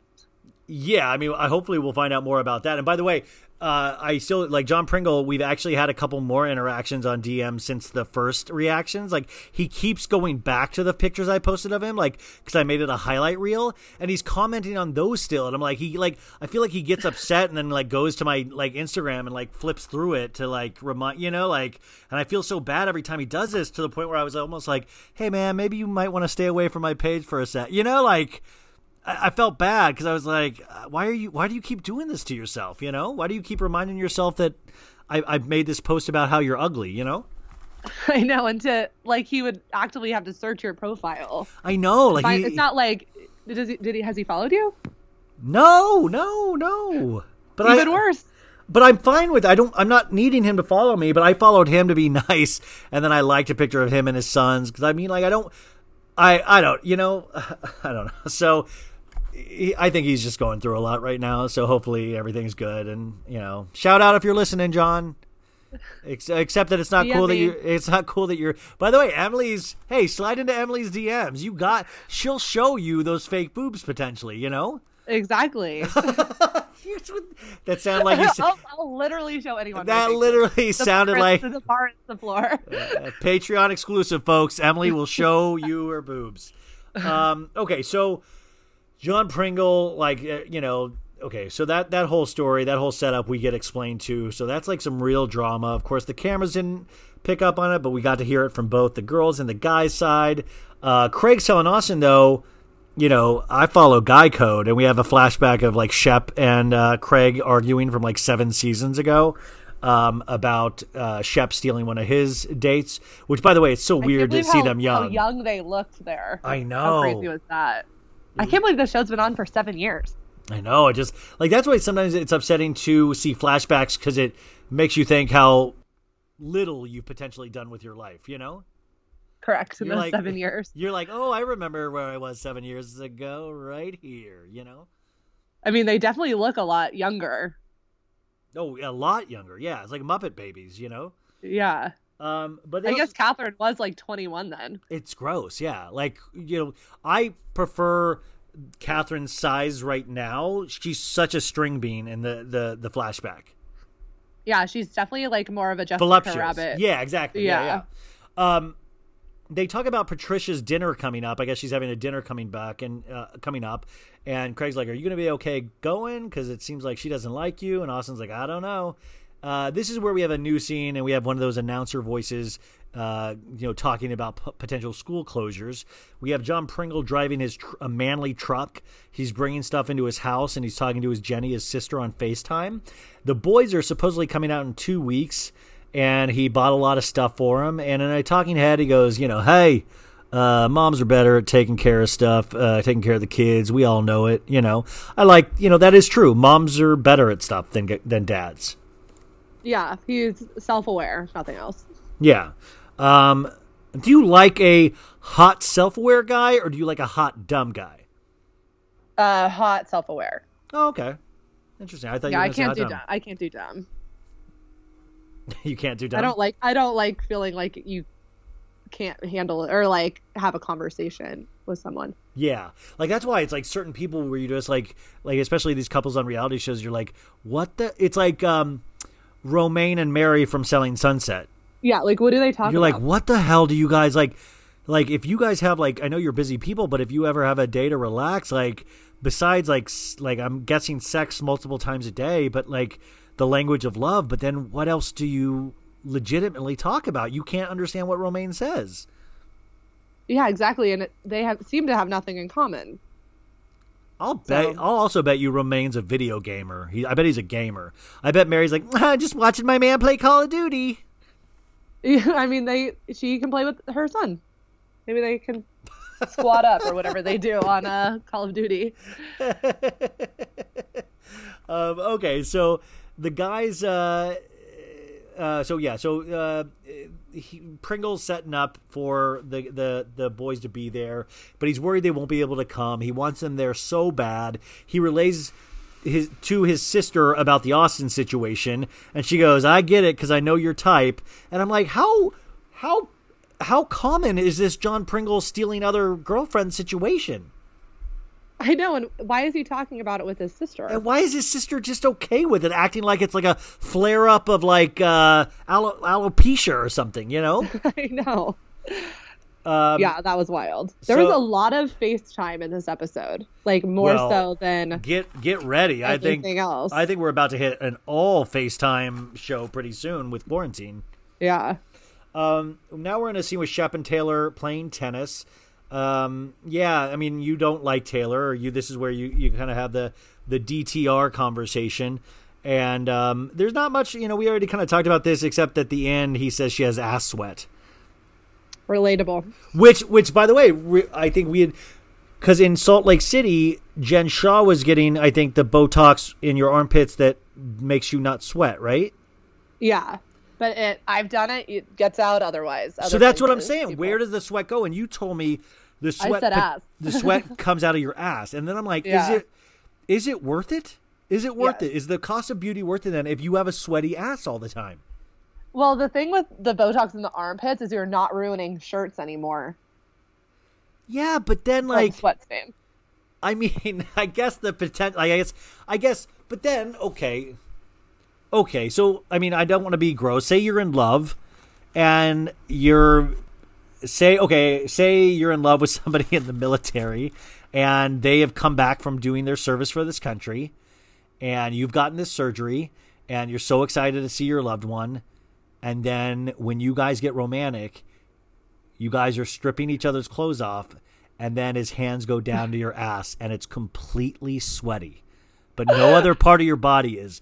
Like wouldn't that concern you When you put it like that. yeah like it makes Yeah. you think like why would you do that you know so like i just feel like is it worth it to like and also couldn't you double up on deodorant No, because deodorant you need antiperspirant, which again doesn't work. I use men's. I have to use men's shit, and I still sweat like a motherfucker. I feel like we're really getting to know Emily through this, so I, I, this is this is good. Um, okay, so sorry, I'm just trying to picture you with butt sweat. Um, so yeah. Anyways, this, that conversation happens, and then they're like, "Let's go drink some beer," and and uh, Shep's like, "Not it." You know, let's let's do it at our house. Let's not go out in public because of Corona. Which is like Shep is like actually taking it more serious than anybody on the show besides Whitney, I think. Which is shocking. Would have absolutely lost that bet. What a turnaround. Yeah. So, new scene Craig is calling his folks from a tiny twin bed. He looks like he's like a giant in this bed and he's FaceTiming his folks. And he's talking about the asbestos asbestos in his house, which is why he's over at Austin's, and doesn't know when he's able to get back in there. So he's like, "It's been fun living with Austin, but I just found a place that's five minutes from downtown, and we see the place and it's like a party pad. It's huge. It's like three times the size of Austin's. Has a pool table. It looks like um, one of the houses from uh, like a Nancy Meyers movie, like It's Complicated or something. You know, it's Yeah, all no, white I would and love to girly. have that house. Yeah, like it looked very. like that was made for him. And he's like, "Does it come furnished?" And it's like, "There's like three items of furniture, but sure." yeah so and the it's, it's $3900 a month and which you know it looks reasonable for a size house of that size but uh you know it's going to be funny that he's going to be quarantining there but he's calling his parents and he's like i know you guys worry about me not having a routine and you know telling like which is just funny that you know you're in your 30s having those conversations you know I know. And didn't his parents seem on the phone like a little COVID deniery too? oh totally Yeah, which was shocking because aren't they from like Delaware? yeah I think they're from back east. Well, it's I mean I do like sometimes I have those conversations with uh with my mom too like about how I basically care like take care of myself. Yeah, I mean it's a good thing to remind your mom, like, hey, like I'm doing fine, even if you don't think I am. Yeah, exactly. yeah. trying. Well, yeah, I mean this is where like guys like I say this all the time, guys suck, you know, and it's like I get credit for doing basic things, you know. Like I'll be like I deposited my residual checks and she'll be like, "Oh, you're you're doing so good. You're doing so good." And I'll be like, "Thank you." You know, like so you know you can do that on your phone, right? What? Yeah. I do know that, but I'm scared to do it. I'm scared I'll screw it. Like, I, you know, like it. I, I, do, I do know that, but I don't think like I, I think about that and I'm like I couldn't pull that off. There's no way I could figure that out. Like there's like there's just things that I will not. Did you just say true?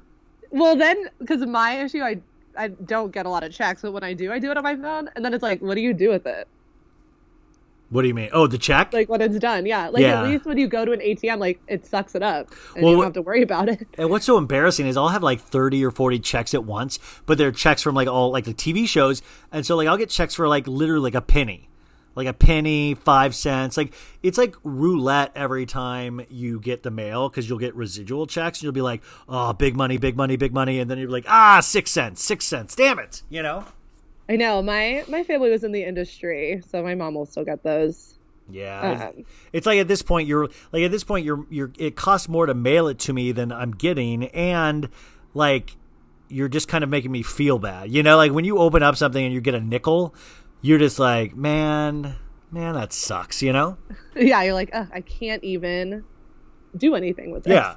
like I can't even get a pack of gum or anything. Yeah, like all you can do is post it on your Instagram and do a stupid joke of like, "Haha, the drinks are on me," you know? Yeah, exactly. and those, those get old. So, um, so yeah, Craig's getting a new place, new scene. We have Pringle driving, calling Shep. Shep doesn't pick up. He calls Craig.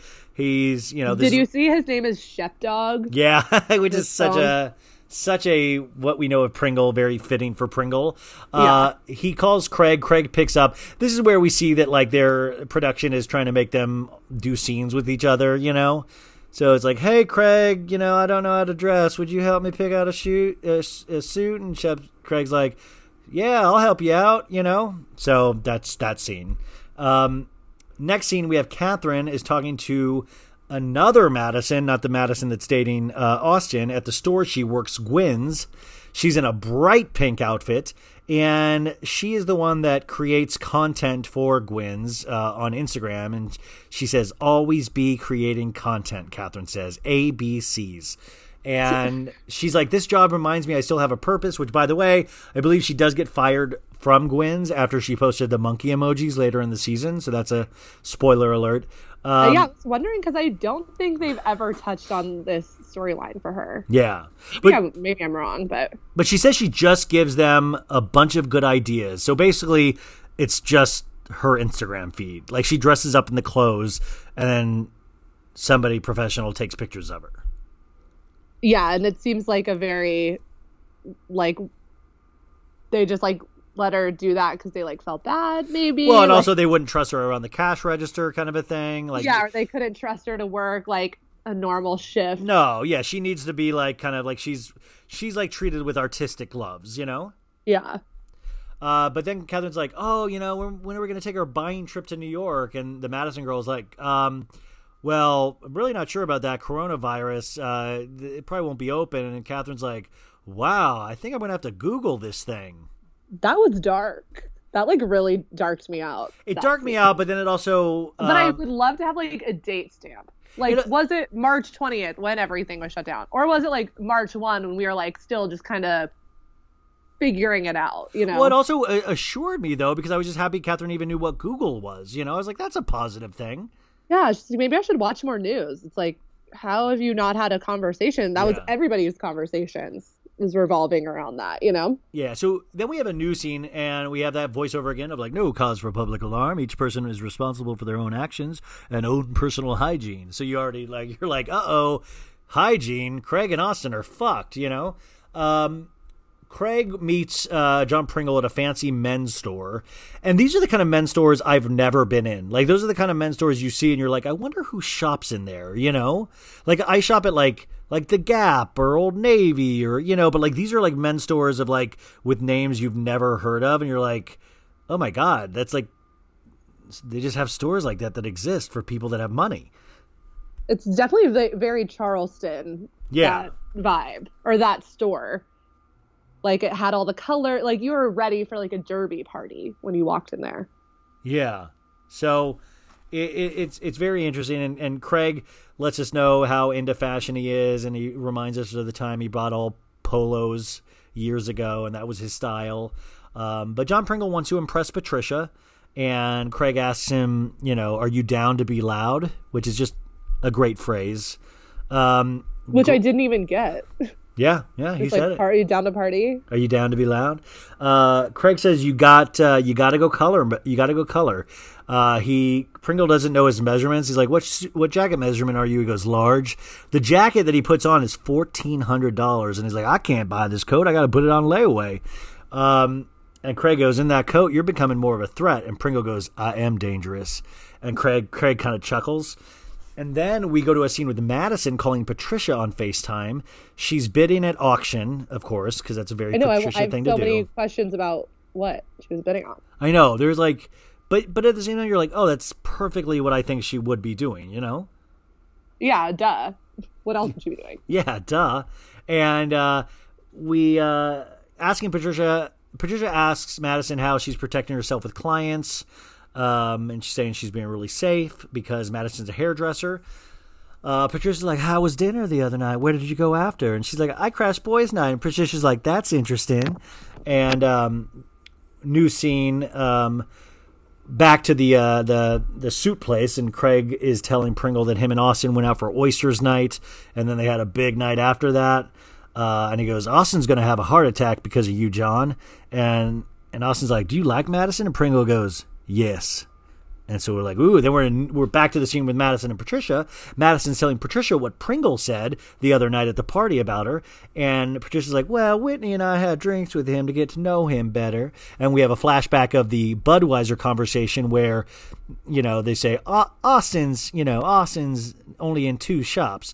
Madison deserves Budweiser. Pringle is Budweiser, which is just such a weird. Uh, to be referred to as like Budweiser, you know, just such a weird. I know, and I feel like, like that's not even a compliment. I don't Yeah. drink beer and I don't like beer, but, but I'm like, I don't want to. Budweiser is not No, it's like a cheap beer. nice, like, wouldn't you, you want to be like like a, you know, even like an a IPA or something. or like even like a Heineken or a nice a cider. I mean, I don't know, like something a little more pricey. Um, and uh, he go, Patricia goes, well, he did say he liked you and found you attractive. And Patricia in a talking head says, maybe I take a little responsibility for putting that idea in his head. Uh, there is nothing wrong in trading up. And uh, she goes, "Well, how are you and Austin doing?" And Madison goes, "I don't know if if uh, Pringle put the fear of God in him, but he has been wonderful." So then we have a new scene, or back to the, the clothing store, and Pringle goes, "I'm just trying to navigate this path, brother." And Craig's like, "I felt like Patricia led you down this path." And it's weird that we're all going over there to dinner now. And Craig goes, "It should be an interesting dinner." Uh, and he goes, "Well, are you just going to drop it and just be friends with Austin?" And then Pringle goes, "TBD, TBD." I love like it's. Just, a- hey, I'm gonna just walk around and go, "TBD, brother, TBD." I love that. Why not? yeah, TBD. T- is the podcast coming out this week? TBD, brother, TBD. Um, so now a new scene, another VO with those who work in the industry aren't ready to push the panic button just yet. So we already know we're going to see a scene about Leva because of that voiceover, and of course we are at Leva's house, and she is meeting with her staff. She is meeting with the staff from her restaurants. Felt very Shah Squad, but like in Yes, like an actual business person. yeah, this is what Shah Jen Shah would look like if she had a business. correct. Um, and Leva lets us know we're not in New York or LA, but we are a tourism city. So what happens if travel just stops? Stops. Um, the only people that are staff that stood out to me was when they introduced Grace and Maddie, the social media team, and it was like two like early twenties girls, and I thought that was funny. yeah, no, and I actually really liked this scene because it it definitely connected to me living in a very tourism based city. Yeah, Um, so I definitely I appreciated that that we are touching on the tourism industry suffering right now. Yeah. So uh, Leva says, I don't think millennials are really stopping partying, which is very interesting as well. But she also says, you know, it, seven years, it took us seven years to build all of this, and this could potentially cripple us forever, which is really the life, you know, which which is really, this is the situation we are still in. Restaurants just are closing today in uh, Los Angeles uh, as well. So you see a lot of people that have, like, put a lot of money into outdoor dining, all of this stuff, and it's crippling them all over again. That's why it really is needed the second second stimulus to pass as soon as humanly possible for these businesses because you do not want to take the culture and the personality and these these small businesses just put them under because it's the luck of the draw the business you chose to be in, you know? Yeah, exactly. And I mean, none of us want to live in a world where all we can go have dinner at is uh, Pepo and Cheesecake Factory and Applebee's. You know, Which I mean, I don't I Buca de is a very it. I, would love love that. Yes. but for the culture, we'll keep it. Uh, Thank you. we do like the the small businesses. Yeah.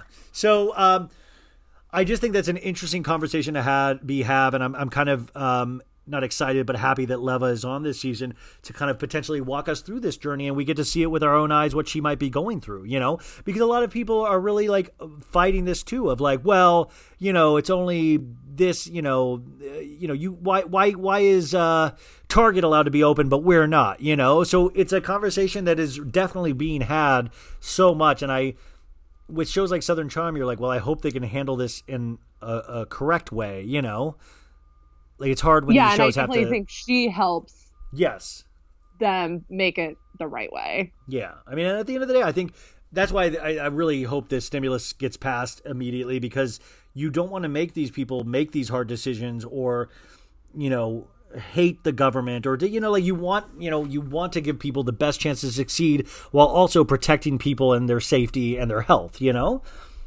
Yeah, exactly.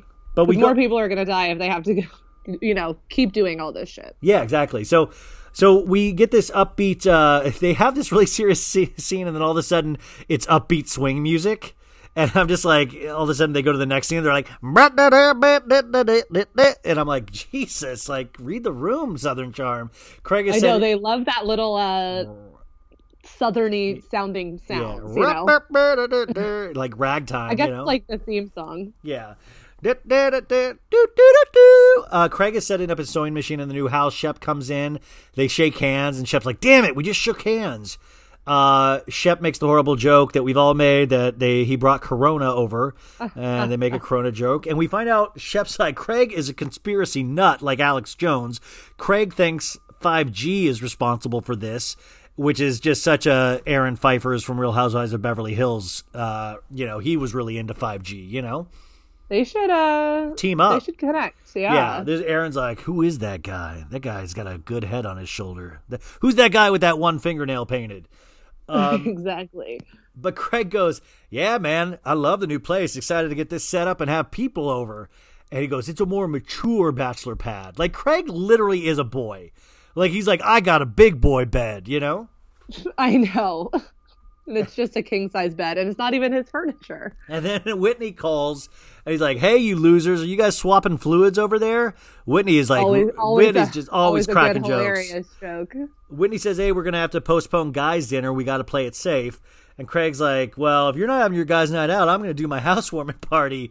And and Craig's like, "Oh yes, you know, self distancing." And Whitney's like, "Social distancing." And uh, he's like, "You guys are walking petri dishes."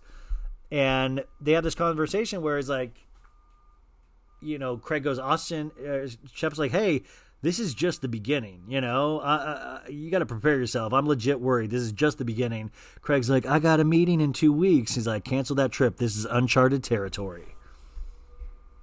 Which I mean, it's again, it's shocking that Shep is the voice of reason here. Yeah. So, new scene. We got Madison and her son are meeting. Uh, Madison and her son. Um, what's his her son's name? Uh. We'll just oh Hudson. Madison and her son Hudson are meeting Austin at a um, a place to get food. And uh, it's really weird. Like she comes in, and Austin's like, "Ah, you guys look good. You got good genes." Like he's talking about her DNA, but then he's like, "Good genes," wink, and he's like poking at her jeans in front of her son, and it's just like disgusting. You know, it's like weird, dude. Like, don't poke Hudson's mom in front of her. You know?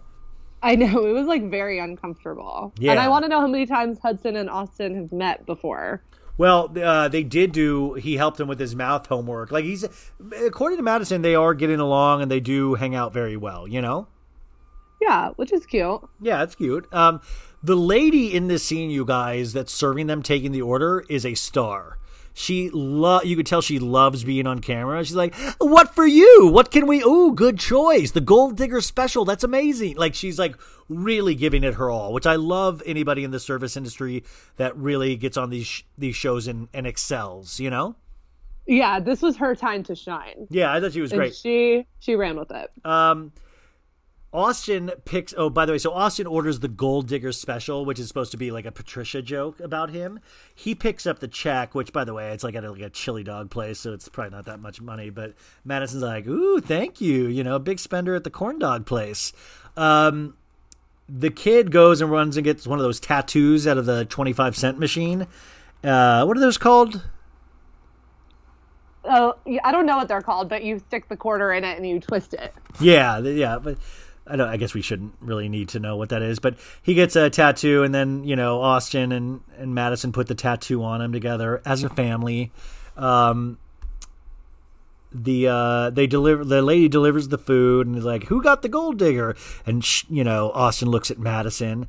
Uh, Madison in a talking head says, "I love that Austin is stepping up with Hust- H- Hudson." Uh, she she says, "I can see him being a great stepfather with how things have been going lately."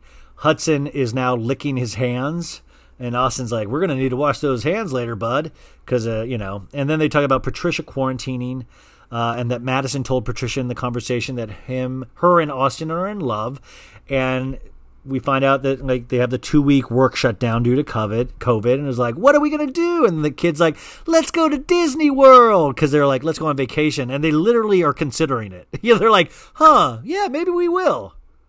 I know it's just like so dark, but I I mean I definitely had those thoughts of Well, yeah, because if you get gonna like if you get snow We have, days, you're like, yeah, yeah, yeah, like two weeks off of like working from home. Like let's go, like you know, go get a Starbucks every day and go hang out. And I think that definitely crossed a lot of people's minds right at that moment. Yeah, at their totally. early stages. So we have a state of uh, so that's that scene. We get to the next scene. I think the last scene, and it's like state of emergency for Sou- South Carolina. Da, da, da. Craig wakes up, um, probably late. He's coughing. He turns on his computer. He's reading that school and public events are closed. It's March fifteenth. We see the date. Uh, Pringle FaceTimes him. Uh, Craig's coughing. He's like, "Is that Corona?" And Craig's like, "Probably." Um, and Pringle's like, "I don't know, man. I might go to San Diego for a couple weeks trying to figure this out. I don't know if let me on a flight, you know." uh, we also see this is like a little thing that I noticed, but we see a tight shot of the Craig's hand holding the phone with Pringle, and you see Craig has like a big scab on his thumb, and I'm just like, They keep like showing that band aid, and I was Craig's like, just is, like this, s- is this gonna come back later? like Craig's like a scabby guy. You just like Craig's just like poking himself, like it's just like Craig, man, you gotta like, like take care of yourself, dude. You know. I know. Oh, breaking news! Breaking news! Breaking news! Jersey Shore, Mike the Situation, Sorrentino, and wife Lauren are expecting a baby. Yes. we we were all dying for that no, one. I love. See, no, I think this is good because she had a miscarriage, so this is big, and like I really do think the situation is one of the only reality show characters that has gotten like that actually had a redemp like a redemption arc that like b- was believable. Like Jack's totally had a fake redemption arc. I believe in the situation, you know. Yeah, and he had to uh go to jail. So Yeah, so he deserves a baby. I'm I'm actually Yeah. insanely excited about that. Um, so uh, the oh, so this last scene, Leva goes to the restaurant. Uh, you know, she's can't afford to keep a hundred people on salary. She's gonna have to close down these restaurants. Um, and it's uh, you see this kind of you know a bunch of scenes like Kathryn calling Danni. Um, Kathryn's been inside the house for days, and Danni's like, "Well, meditate tonight," which I don't even know what that which was so weird. That scene like literally brought nothing to the table. Yeah, because I was like, meditate, and then there's just shots of empty streets. Austin's watching a Trump press conference on CNN, which, by the way, that took me back of being quarantined in your house and watching one of those Trump press conferences We're just we're like a mess, you know. Uh, whether you like him or And it was not, it was like a night- and it was mess, you know. night. And it was just like every oh. damn night. he FaceTimes Madison. She's like, "You okay?" And she's like, "Are you gonna get Hudson or leave him in your place?" I think Austin's secretly hoping like that the dad gets Hudson so he can just like go Oh, over there, for and, sure. you know, make love to her, you know. And um, do you like when I say make love? No. Yeah. when I was listening to your go- podcast with you go, Annabelle, I was thinking the same thing. you, Emily, you don't want to make love to people. No, I hate that term. and by the way, when I want, if anybody's listening that's into Emily, if you ever do have the chance to sleep with Emily, right before you do it, go. I would like to make love to you. I will not leave the room faster. I'd say once you have wiped your ass sweat, I want to make love to you. Exactly. Get your shit together first, though. so, uh, so Madison's like, uh, yeah, I'm gonna get him. like, you're like, are you dumb? I'm gonna get my son, you know. And Yeah, Austin, it's like it's my kid. and Austin says, at least we can drink alcohol, which is not what you want to say to a like a mother, you know. yeah, it's like, and also Hudson's like five. yeah, at least we can drink Like, Are you alcohol. implying you want to feed Hudson? And he goes, I'm living off tuna packets and ramen, you know? And I'm just like, Jesus, dude, like, realize you're talking to a lady that you're with. Like, don't make yourself sound like the biggest idiot of all times. Um, so the last, then uh, we see a scene where uh, Shep FaceTimes Craig. Shep went to Hilton Head, bunks with his folks, and uh, he wanted to invite his girlfriend, but she's like, uh, he's like, "Are you sure you haven't been exposed to it?" And she's like, "I'm not sure." And Craig's like, "Guess I can't have a party this weekend." and I know Craig he was so sad about the party. and Craig goes, "I guess this is a thing now." And he gets up and he walks past a beer pong tournament on his table. He walks up and I it's know, like a full beer so pong. like ominous of like how do we think it's still there? Oh, that thing's never coming down. That thing is like it just always, and it's probably the same beer pong cups he uses without washing them. You know. Ugh. Um, and then we see he's probably out there playing paying playing by himself now. And then we see clips, I think, for the rest of the season. And like, there's literally a clip of Madison yelling at Austin, going like, "Are you guys fucking idiots? You're going out every night."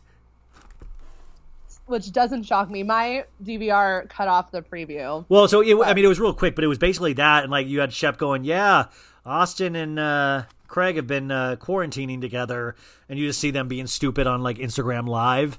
And uh, Which I'm sad I never watched any. oh, they did a lot of lives, I believe. Um, I'm sure they're on YouTube. But yeah, something. like I just feel like that poor dealer that had to keep dropping stuff off to their place during the quarantine, you know? Yeah, I know. Talk about a business person though. Yeah, yeah, it's like, well, we're we're to don't worry, we're to stay in business for you guys. So uh so that was this episode. Um Emily, I kept you way too long, but this was just so easy to talk to you, and you're so great. How do we find you on Instagram or social medias? It's at Emily B. Clayton, is that right? Yep, everywhere. Okay, so uh, anything else to promote? Any anything else that we need to know? I don't think so. Sweet. I think that's it for me. Okay, did you have a good time? I had a great time. Is your butt currently sweating? Um, no. Happy Thanksgiving! Bye. Bye. Betches.